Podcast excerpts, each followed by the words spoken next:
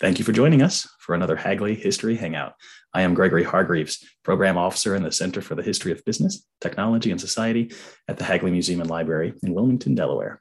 You know, during these history hangouts, we like to bring you some of the fascinating research being done by folks uh, in the Hagley Library Historical Collections. One scholar is joining me today, Kelsey McNiff, Associate Professor of English at Endicott College, whose book project is tentatively titled eight people of some talent with so much virtue, a portrait of the DuPont family at their arrival in the United States. Kelsey, thank you so much for speaking with me today. Thanks for having me, Greg. Oh, sure. Let's sort of dive into the uh, big picture. What is your project about? Well, my project is about the history of the early DuPont family, um, really with a focus on their experiences in 18th century France prior to their arrival in the United States. And I first became interested um, in the DuPonts in sort of an indirect way. Um, I was working at the Schlesinger Library at Radcliffe, and I was reading the papers of another woman um, who had emigrated from France to the United States in 1792, um, Marie Jean d'Autremont. And she had originally come to the United States from France, settling in a um, French colony named Asylum in Pennsylvania. And then she ended up in Angelica, New York. And this is relevant because when she was in New Angelica, she was friends with Josephine DuPont and Victor DuPont. And so as I was reading her correspondence, I would hear about the DuPonts. I would um, hear about Victor going to visit his brother Irene. And so I became curious about who this DuPont family was and pretty quickly realized that Irene had started this gunpowder business that evolved into the modern day DuPont. And um, I begin with that because really, when I became interested in the project, I became curious about the family's life um, and their experiences in old regime France and under the French Revolution.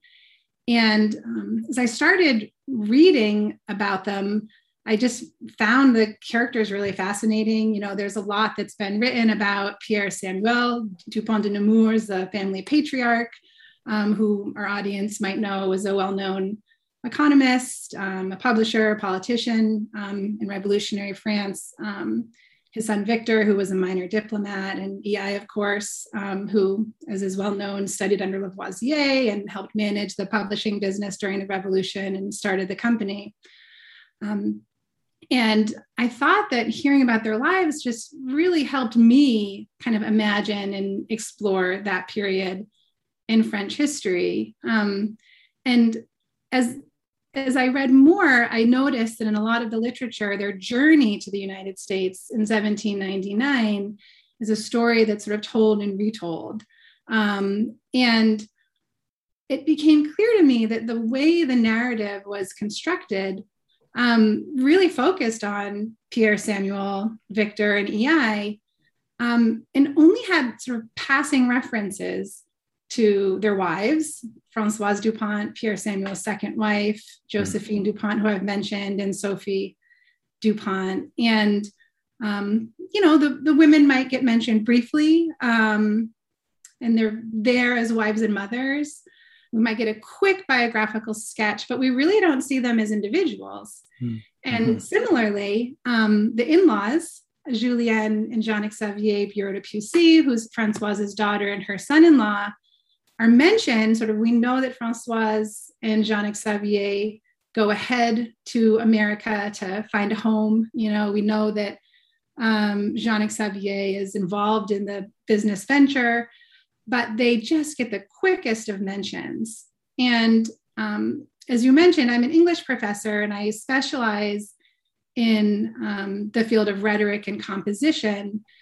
But I have sort of an unusual background for an English professor because I began my career as a historian and mm. I did my doctorate um, in modern French history. So, one of the things I'm very interested in is um, a topic that sort of sits at the intersection of those fields. And we can refer to that as a topic of um, historical memory. Mm-hmm. So, why why do communities remember some events in their past and not others? Why um, do some people's get some people's stories get told and remembered and others sort of get forgotten? So i became really interested in sort of the, the narrative of the dupont family journey and thinking about who's included in those books that's been that have been written and who's kind of been left out and and why and what were their experiences? And so um, when I first came to the Hagley on my exploratory research grant, um, I really came with that goal of um, saying, you know, what would it look like if we don't only focus on these three men who had these mm-hmm. interesting lives and their experiences have been really well documented, but we also integrate and balance biographical narratives of the other family members who also were an important part of this family's journey and who themselves have really kind of interesting experiences that can help us learn about 18th century France as well. Oh, that's great. Could you perhaps um, sketch the background of uh, these family members in France, particularly uh, the women, insofar as you've been able to uncover their stories? Sure. Um, so, one thing that I found when I started looking into it more was um, even though the um, Josephine and Sophie, Victor and EI's wives, weren't prominently featured in the, um, we can say, the historiography of the DuPont Corporation that's interested in the origins of the company or in other DuPont family members' biographies. You know, they have been the subject of um, some interest. Um, it's just sort of been kind of separated from that. Hmm. Um, so there was a dissertation that was written um, that explored the DuPont family members' kind of immigrant identities that talked about some of the Francoise, excuse me, about Josephine and Sophie's backgrounds. There's also been some work with um, Josephine's um, interest in fashion and her correspondence with Margaret Manigault. Um, and Bessie Dupont, as some of your audience might know, um, in the 1920s transcribed and translated um, all of EI's correspondence, which includes these wonderful letters from Sophie. So I mentioned that to say that it's it's not that we don't know anything about them yet. So um, Josephine um, was the daughter of what we might call a sort of more impoverished aristocratic family, and she was very very proud of her noble heritage. Um, in her memoirs, she traced it back generations and generations. And in 18th century France, um, if you're a member of the nobility, the you know, further back you can trace that noble heritage um, sort of the more esteemed it is. Um, but she was orphaned at a relatively young age. She was born um, in Stenay, France, and she moved to Versailles as a girl. Um, her parents both had passed away by the time she was about 10 or 11. Um, she was educated at a school in Versailles for um, other girls of the nobility in similar circumstances. Mm-hmm. And she um, was basically dependent both on sort of income that had a small income that had been left to her, and then eventually also um, a stipend uh, from the queen. And when the revolution breaks out, um, Josephine um, will leave Versailles. She'll go first to um, a convent in Paris where her sister is, but as we know, one of the first things that the leaders of the revolution did was um, seize church property um, and so she goes um, to um, Switzerland, um, but only for a period of time. Um, according to her, some of the work that's been um, done on her, she she didn't want to um, stay there permanently. She didn't want to go further east, as mm. others uh, were doing who were opposed to the revolution. She didn't want to be considered an emigre. So she came back to France and she settled with one of her half sisters. Um, in a town called Ferrières. And um, that's where she met Victor Dupont. And so Josephine I, is this interesting, um, she's just an interesting character where she really gives us a window into um, sort of the life of a young noblewoman and someone who was not in favor, you know, of the revolution. Mm. And so, um, you know, we know, for example, when she and Victor began courting, she didn't want to have a civic marriage, which was basically the law at the time. So they had a secret marriage by the local village cure, and then they had the civic marriage. Um, and she and Victor will um, go to South Carolina when he's has an appointment as a diplomat there in Charleston. Um, and um, so for me, it's sort of hearing more about her biography, again, you can see how already it starts to add to our understanding of kind of this moment of the family and the family milieu, um, because she has a really distinct background um, and experience of that time compared to um, Pierre Samuel um, and his family. Um, Sophie, EI's wife, um, we know a lot about her life once she and I were married. Um, she lived for the most part um, at a farm that they owned, Bois des Fossés, and she chronicled her daily activities, both you know raising her children and also helping manage the farm. Um, so that part of her life gives us some good insight um, into women's experiences at the time and um, how active women were, vo- were involved mm-hmm. in sort of health, household management and economics in a sense and sort of that component of the family business. Um, I wish we could find out more about Sophie's background. I've I've tried and I've tried, and there's really um, only a little that I've been able to come up with. We we know that um, her family had come to Paris from Metz. Um, it's reported that her father was either a tradesman or a shopkeeper haven't been able to find more information. We know that um, she and I, she and EI met in Paris.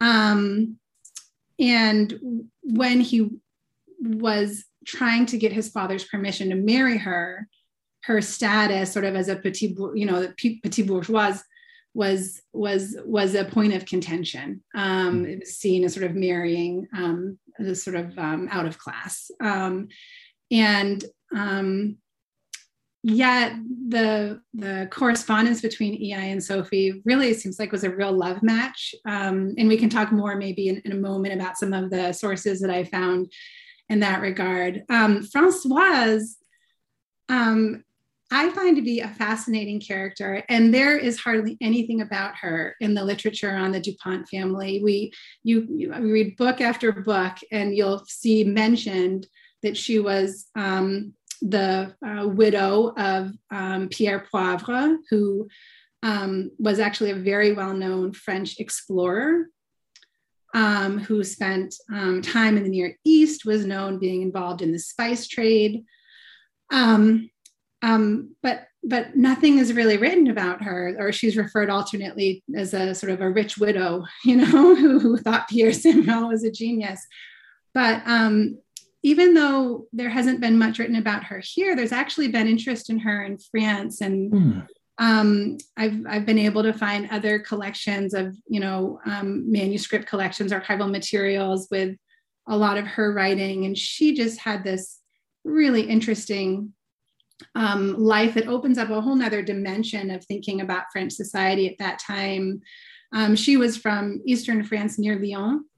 Um, she married Pierre Poivre when she was uh, 16, and he was, you know, um, you know, decades older than her. I think he was like 20, 30 years older than her. And um, he'd already had this whole experience in life as an explorer, and he'd come back home. And I believe his brother was married to her aunt. So there was this personal connection. And when she's 17, um, again, recently married, she's pregnant with her first child um, Poivre, her husband, is appointed to be um, a colonial administrator in the French colony of Ile de France, which now is known as Mauritius. Hmm. She leaves home and she goes to um, board a ship um, at the sort of through the French East India Company at port um, in, in Western France. And she goes to Mauritius and she lives in Mauritius um, again, Ile de France at the time from 1767 until 1772. And that's where she has her first two children. Her husband becomes intendant of the island. He's known as an early environmentalist. And she has a correspondence with a famous French writer, um, Bernardin de Saint Pierre, who writes his very famous novel, Paul et Virginie. And she's thought to be sort of the, um, the model for the heroine of the novel. Um, and then she comes back to France in 1772 and she'll raise her family um, at the family's property near Lyon called La Freta. And Victor Dupont uh, will go and visit them uh, when he's on his tour as a young man trying to find a career. One of his stops is to see the Poivres at La Freta. And so we have letters that he wrote to his dad while he was there. I could go into more detail on her. She's very interesting. Um, but eventually she she and Pierre Samuel will will connect again in the 1790s after um, her husband has passed away and she wants to publish some of her husband's writings. Um, and she and Pierre Samuel will marry um, in 1795. So, so what I'm trying to sort of sketch here is that then, you know, when this decision is made for the family to emigrate, it's really conceived with sort of the broader conception of family um, at the time. There's sort of Francoise and her family and her son-in-law, uh, Jean Xavier Bureau de Pucy. Um, he and he was a military engineer. He also was a politician during the French Revolution, like Pierre Samuel served as president of the French National Assembly. And in August 1792, um, when the Tuileries Palace is stormed and the National Convention is declared and Lafayette flees the company, excuse me, the country, Jean Xavier Bureau de Pucy is one of the handful of people who leaves with him. Hmm. So Jean Xavier spends 17 from about September 1792 until the summer of 1797, he's imprisoned um, primarily in Austria. And so Francoise in this period has her daughter Julienne, who has a baby who hasn't met her father, right? Jean Xavier in prison. He's released in 1797, but he can't come back into France. So um, I'm really interested both in kind of foregrounding and sort of recovering and telling those women's stories and telling them in that way, both so we can learn about sort of women's experiences in that era, but I'm also really interested in how um, um, telling the the presenting that kind of narrative can also enrich or complicate or sort of better help us contextualize what we already know about the DuPont early DuPont family and their history. And that's fantastic. Um, what materials at the Hagley Library did you look at to help you uncover this story? Um, so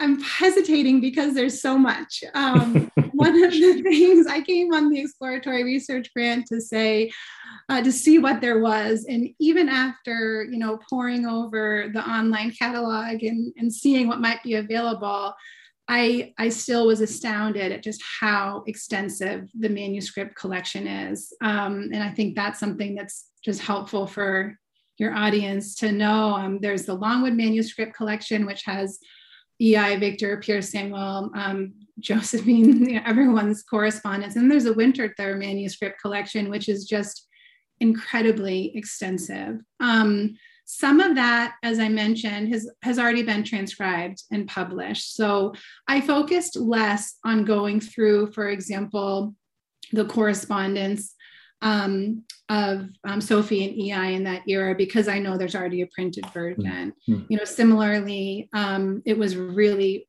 exciting to see um, Josephine's sort of um, autobiography, if you will, her memoirs um, in her own hand, to see those volumes. Um, and that's something I'm going to look at more closely. And some, but but some of that also has already been discussed also by Bessie Dupont in a, a volume about Victor and Josephine. But there were some things that really stood out um, as they were helpful or surprising. Um, on that topic of, of EI and Sophie, for example, um, there's a, a letter in the volume, Bessie DuPont volume. It's a long letter where um, EI and Sophie have decided they want to marry, and EI is trying to persuade his father um, that that he not only is ready to be married and he kind of has a plan and his work will be steady, but also that sort of um, convincing him of Sophie's virtues and why she would also be a good wife. And so the that letter is in the book, but when I was looking at the manuscript collection, I found that EI had done a draft of the letter, like a first draft of the letter. And you could see, and so as an English professor who teaches composition, this is something that was really wonderful to find. You can see um, his you know him him drafting ideas crossing things out you know redoing it and really working through kind of what he wanted to say. And when you read the letter itself it's very like sort of modern style of argumentation. He's sort of making claims and presenting evidence. And so that draft kind of gives us a sense of that thoughtfulness um, and also how it really mattered to him and so then when you see the final version the final draft in a sense it's so neat. Um, it's so um, clear. Um, it's it shows a lot also about him thinking about his father as the audience, you know, and what his father would expect and how he can really present it um, in a personal way. And so, you know, it's really things like that that kind of capture my imagination and help me really imagine these individuals and humanize them. Another thing related to EI and Sophie I was very surprised to find um, in Bessie DuPont's letters, I thought she did all of all of their letters. But I found that there's a whole collection of letters that she didn't include, which were their letters that they sent to each other before marriage. Mm. She started her, her her book with the letters once they were married. so there are all of these like love letters that they wrote to each other and there's so many of them that um, that you have in your collection and they're these little sort of squares of paper you can imagine they're in small pieces and um, they are one of the things I loved about them is you can see where they were folded. So you can see they're little pieces of paper that would have been folded into quarters or into eighths.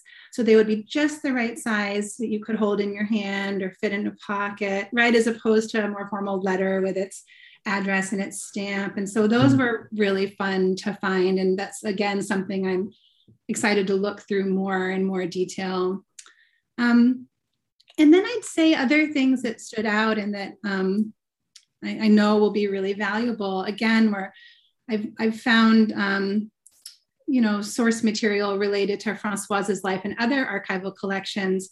Um, but Hagley has a lot as well. Um, there's um, letters that she sent um, to Victor and EI and to Sophie and Josephine various points. For example, in April 1799, when she and Jean Xavier are preparing for their voyage to the United States, she sent a whole series of letters to the family members um, just telling them she's thinking of them and things she's sending to them. And she wrote these lovely letters to EI and Sophie's daughter Victorine, kind of reminded me of the kinds of letters my mom sends to my to my children, you know, to her grandchildren. They're just really loving and doting. Mm. Um, and there's also just some great material that really helps us um, also understand their role in the business venture, you know, mm. as investors. Um, Pierre Samuel sending um, instructions to her and to Jean Xavier, um, kind of about work they're going to be doing, with updates on how um, financial dealings in Paris to wrap things up. Um, and so there's there's just a lot that really brings um, those different individuals to life, and it, it helps us see that their absence in a lot of the existing scholarship it's not because there isn't documentation. Um, in fact there's some really interesting material. It really helps us see how kind of the, the narratives that have been constructed and repeated mm-hmm. um, sort of due in part to the, the interest of, of those historians the questions they were asking you know then sort of what was relevant from from their perspective um, and um, I, I, I look forward honestly to continuing to work with the material. Um, I, I, I will, as I'm writing, um, I'll be continuing to be going through and things that I've scanned or that I've brought back with me. You know, a lot of the work of translation and transcription will will be continuing. So, so two, you know, so I might have more to report later uh, as in terms of others. Wonderful. Um, how has the trajectory of your project changed over time, perhaps particularly as influenced by uh, having access to the materials at Hagley? Um, by trajectory, do you mean um, sort of timeline, or do you mean more um, kind of my own interests or, or goals? Yeah, your interest goals, uh, the questions you're asking, the di- direction, so to speak, that you're uh, taking yeah. your work. Yeah, sure. Um, well, as I mentioned, when I first came to the Hagley on my exploratory research grant, um, and as you noted, for example, in the um, sort of title of my my project at the time, I really was imagining that the way I could address what I saw as those gaps in the historical record might be to have a book project that would try to integrate and sort of balance the narratives of these eight family members as a way to kind of add in um, what hadn't been there before. And when I got to Hagley and, and was working more with the material, and as I've continued to reflect on, on what I found there, um, it has sort of shifted um, my goals, and, and for a few reasons. One is um, on a practical level, because of the extensiveness of the material um, and the range of topics individuals' experiences kind of raise, I decided that it would be um, challenging to have one volume kind of talk about everybody and to be able to do it in a meaningful way that readers could also follow and keep track of things, if you will. um, but the other thing was that when I was there and I was working in the archives, I really found that I was most drawn to these women's experiences. And I really found that they a lot of the material kind of brought them to life mm-hmm. um, and i think in my for my speaking just for myself i know um, when i first began studying french history i actually had found the history of the 18th century and the french revolution less accessible than some other periods in french history. I think perhaps because the way it was taught sort of focused more on sort of social and political history.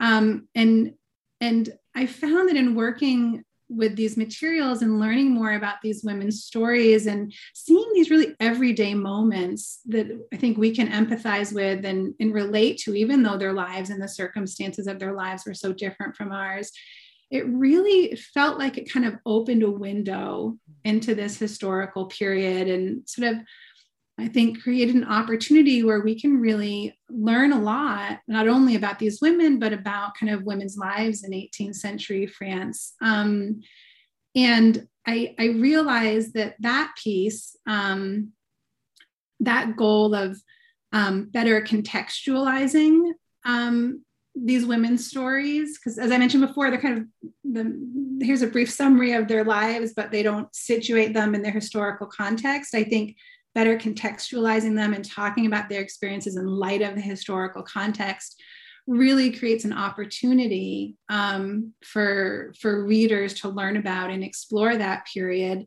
And and also i realized that my interest in addressing that gap or that sort of silence if you will in the historical record it really was motivated by um, wanting my interest in the women's stories in particular. Um, and and so i found that the way it's kind of shaped the project um, is that it's made me focus more on that goal of foregrounding um, the the women's stories and thinking about how that both allows us to kind of imagine and learn about this period. And also as i mentioned before how does it also allow us to kind of maybe think in new ways and enrich our understanding of, of the early dupont family um, itself. Kelsey, thank you so much for taking the time to share your work, and I can't wait to learn more as as uh, you bring the project full circle. Oh, you're welcome, Greg. Thanks so much for having me. Oh, you're welcome. And uh, to the audience, if you would like more Hagley History Hangouts or more information on the Center for the History of Business, Technology, and Society at the Hagley Museum and Library, why don't you join us online at hagley.org? That's H A G L E Y dot O R G. Don't be a stranger.